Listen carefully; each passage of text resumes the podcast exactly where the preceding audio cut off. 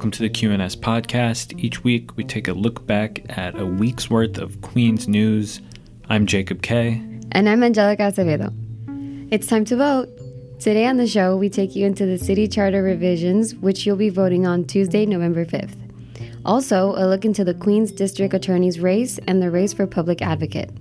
Lastly, we sit down with City Councilman Costa Constantinides, who is running for Queens Borough President. He gives us his vision for the future of Queens. Let's burrow in.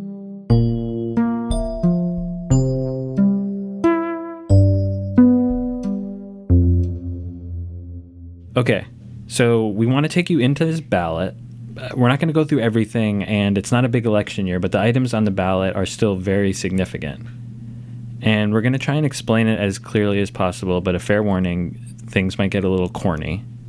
First up, we have revisions to the city charter, which is essentially the city's constitution. The first one is ranked choice voting. What's that about? Ranked choice voting would allow voters to rank their top five candidates in primaries and special elections, instead of just voting for one person like we do now. Okay.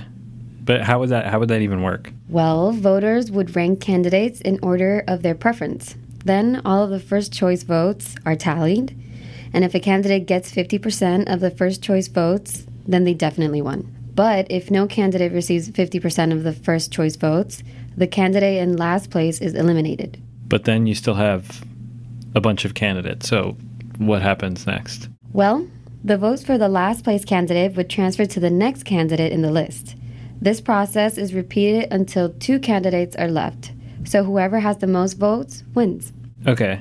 So if the amendment passes, wh- what happens? Then the ranked choice voting will be used in primary or special elections beginning in 2021. A no vote, though, wouldn't change the way we vote.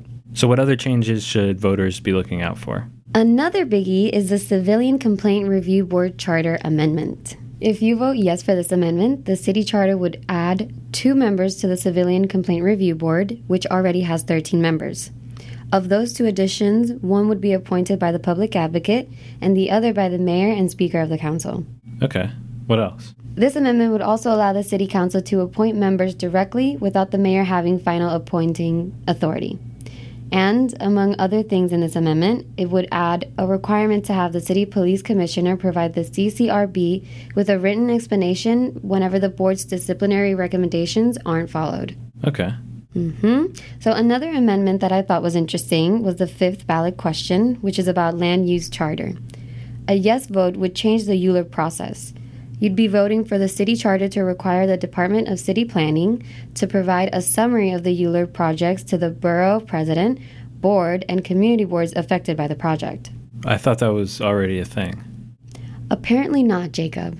Oh. This particular change would give the boards and the borough president 30 days before the project application is certified for review by the public. It'll also increase the amount of time allowed for review of the ULURP projects by those affected community boards to either 75 days or 90 days, depending on the timing. This this seems like a, a lot to take in. It sure is. But for a more in depth outline of these ballot questions, head over to QNS.com.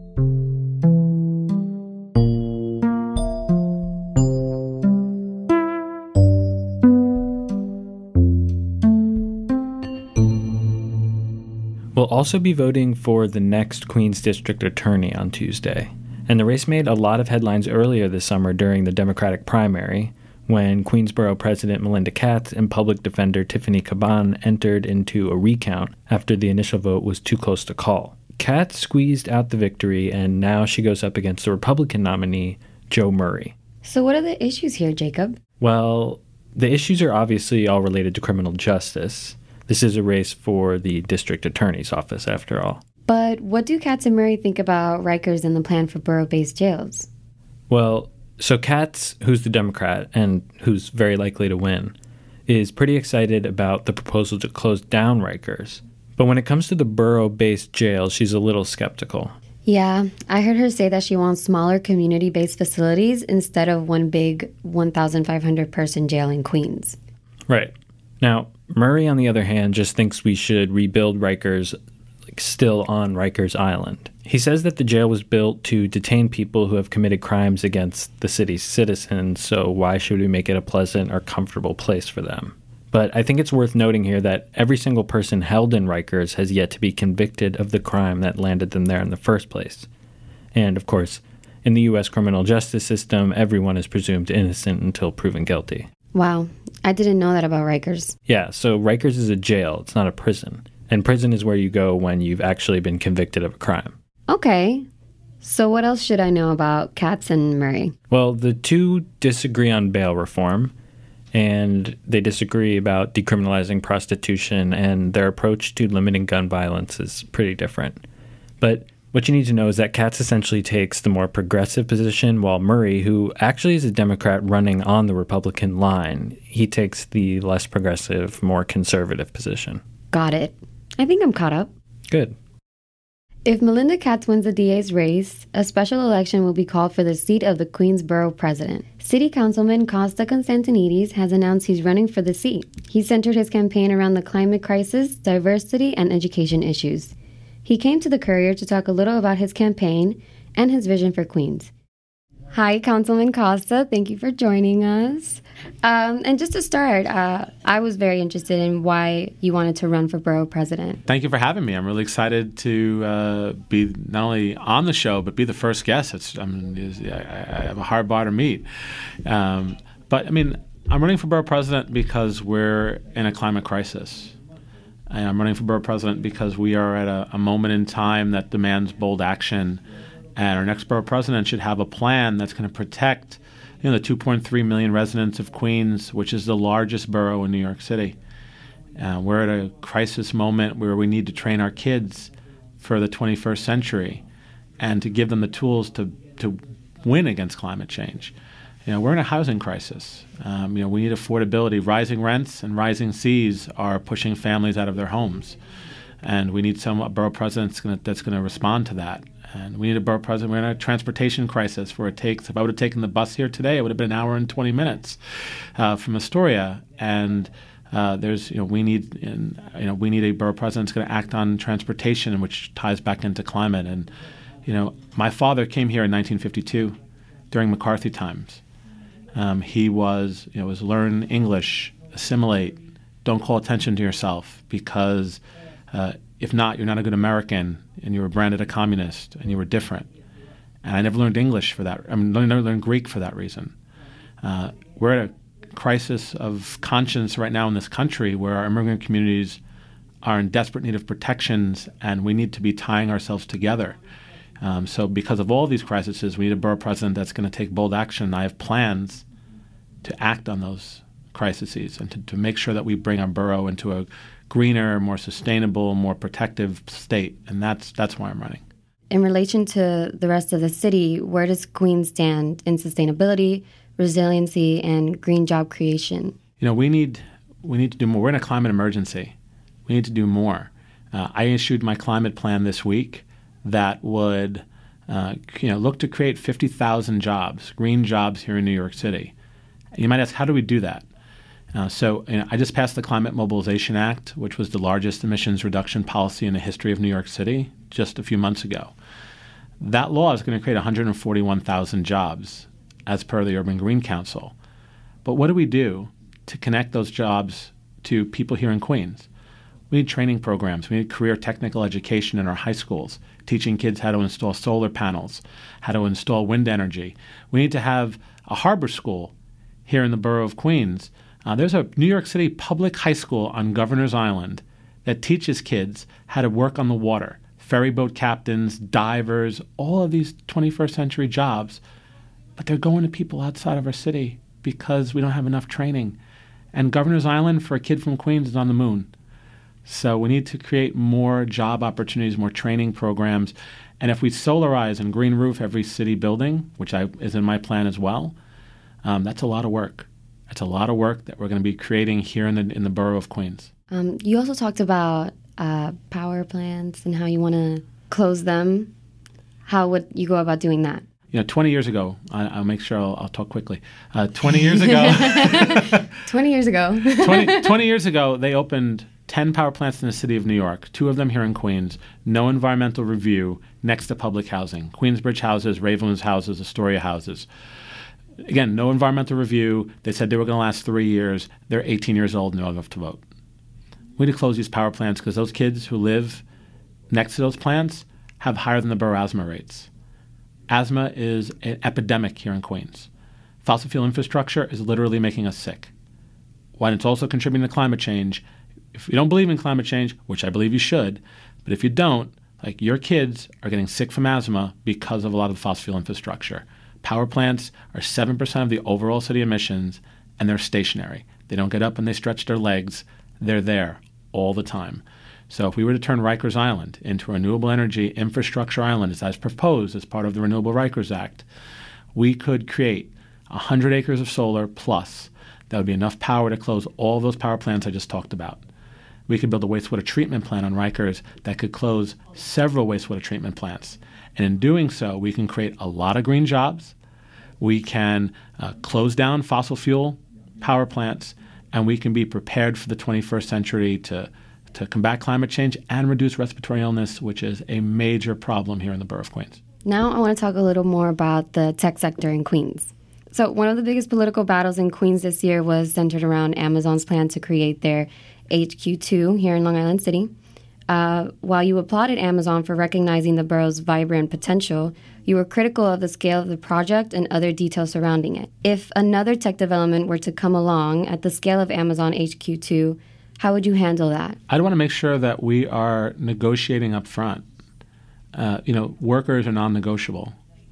Uh, when Amazon said that uh, they would not allow for one union, uh, one person in a, in a union to work for them, they would not allow anyone to organize. That's a real problem for me. You know, I come from a union background. My father-in-law came to this country, didn't speak a word of English, was able to get a job, support a family, put my my wife and her her siblings through school, and when he died, he left a pension. That's what unions are. They're windows into the middle class. For anyone to say they're not going to allow not one single uh, employee of theirs to become a union member, that's a problem for me. When they come in and make promises and want to put those promises off into the future. We do ULURP in the city of New York. I negotiated Astoria Cove. We got a ferry dock. We got $500,000 for our, our senior center. We got a million dollars for our library. We got you know, the largest set aside of affordable housing at the time in New York City's history. We got union labor. We we negotiated a contract up front. So I welcome any tech company that wants to come, but they're going to have to work with us. They're going to have to partner with neighborhoods. And I found Amazon to be disingenuous when I sat down with them. I found them not to um, be open to real conversations. I want to promise things in the future. That's not how I operate. You want to work with me? Great. Let's sit down. Let's solve problems. Let's make sure workers are taken care of. Let's make let's do the right thing by the residents of Queens. Let's build infrastructure, and I'll be part of that. Right? We have a forty to sixty-five million dollar uh, budget in the borough president's office. I'll be part of the solution, but don't come here making a lot of promises that don't have dates determinable. And diving a little more into that, what would you do to ensure equitable job creation in the tech sector? I know we want to make sure that everyone comes, right? I think we have to build, we have to train our young people. I mean, I've promised to build. I built a hydroponic science lab in every school in my district. I've, um, you know, we have already opened science labs in District Council District 22. I want to make sure every kid in Queens has an opportunity to have science in their classrooms. Uh, we just opened this new, brand new STEM lab at 141. You know, we're going to have STEM in every school in Queens. Uh, we're going to have the career technical education that I talked about, where they're getting trained to do uh, solar. We're going to have coding in every school in Queens. We're going to make sure that our kids here in the borough uh, are prepared for the 21st century so that when uh, those good acting companies come, we're ready. We're ready for those jobs. Um, you know, we are ready to, to move our kids into that 21st and 21st century to solve the problems that we have. During your first press conference after announcing your candidacy, you introduced your diversity plan. Yes. Can you tell us a little more about that?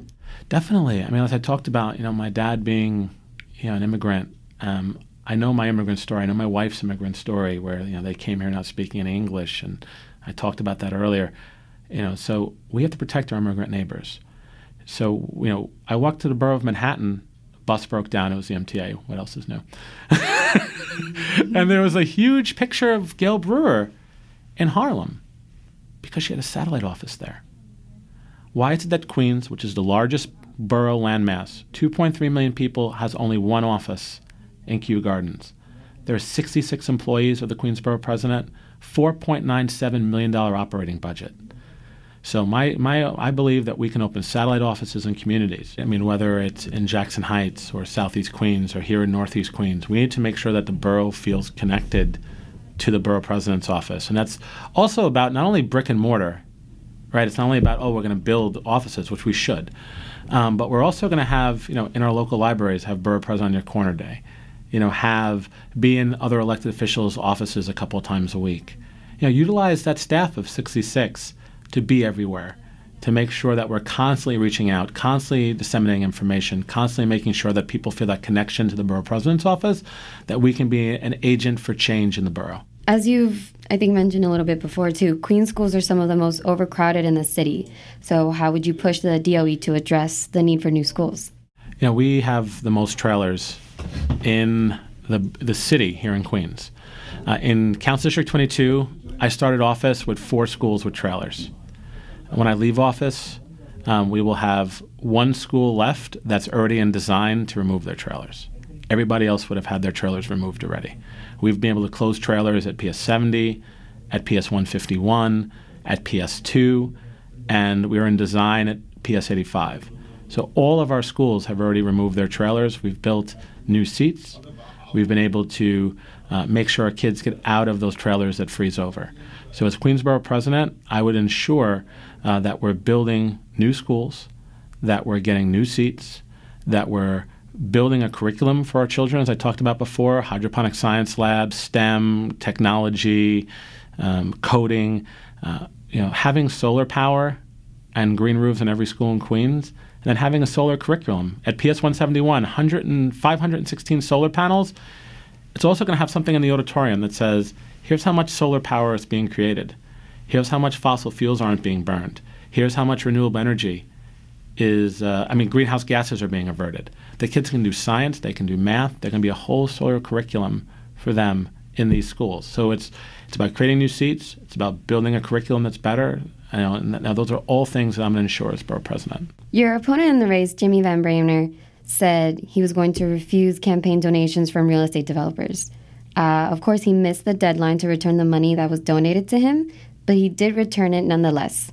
Um, so just to mm-hmm. go straight into it, are you going to refuse donations from real estate developers? Uh, I mean, so I'm pretty proud of my record. Um, the New York Post called me a greedy progressive when we negotiated the Astoria Cove deal. Um, the Real Estate Board of New York uh, attacked me personally during the uh, vote on the Climate Mobilization Act. Um, I've proven that I've stood up. I've you know, I stand up for Queens families every day. I do the right things. I do the things that are important to the, the residents of our borough. Um, so I'm going to continue to do that. I'm going to continue to stand up to, to big interests. I beat the American Petroleum Institute uh, when they came into New York City when we tried to green our home heating oil, and uh, they spent $500,000 against my bill. Um, and there's still, right now, an attack on the Climate Mobilization Act. There's a report on how this hurts Queens families. I'll notice that there is no report which says how it hurts Manhattan families, Bronx families, Brooklyn families, or Staten Island families. I wonder why that is. That's because big pocketed real estate wants to attack me. So, I, you know, I'm going to be fighting for Queens families regardless. Uh, I'm going to be doing the work that needs to be done. Um, so, uh, yeah, I applaud my colleague um, for um, for doing what he's done, but I'm going to continue to that my record. Right, my record has been standing up to big interests and winning. and I'm going to do that. Thank you, Councilman Costa. Angela, thank you so much for having me. It was really a lot of fun. Lastly, we want to talk a little bit about the race for the public advocate seat. It's a three way race between City Council member Joe Borelli, Devin Balkind, and Jumaane Williams, who currently holds the office. As a reminder, Williams won the seat in a special election earlier this year when Letitia James was elected as State Attorney General. During his brief stint in office, Williams has focused on the affordable housing crisis, increasing government transparency and accountability, and criminal justice reform. Borelli, remember, he's the city council member. He's a Republican from Staten Island, and he's been endorsed by all the major law enforcement unions in the city, including the Patrolmen's Benevolent Association. Lastly, Balkind, who is in the tech and nonprofit world, wants to integrate tech to help government run more efficiently. In doing so, he wants to change the office completely. He said that he would turn the Public Advocate's Office into a nonpartisan public interest technology organization, which would build software and offer services that make government faster, better, and cheaper.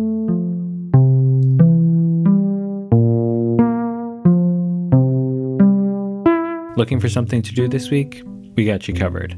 The first thing you can do is go out and vote tomorrow, Tuesday, November 5th. If you're not sure where your closest polling site is located, go to www.votenyc to find out. Again, that's www.vote.nyc.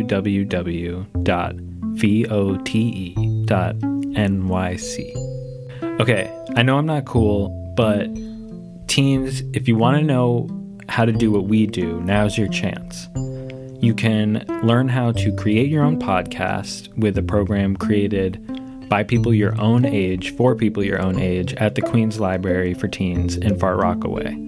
The event is from 3 to 6 p.m. on Tuesday, November 5th, and admission is free. Ride back in time with the Bayside Historical Society's classic car show. There'll be a variety of vintage and antique automobiles that will be showcased on the lawn of the BHS Castle at Fort Totten. Admission is free and it's on Sunday, November 10th from 9 a.m. until 1 p.m. Vroom, vroom. Vroom, vroom. Vroom, vroom. That's our show. Thanks so much for tuning in. And make sure to head to QNS.com to get more Queens news.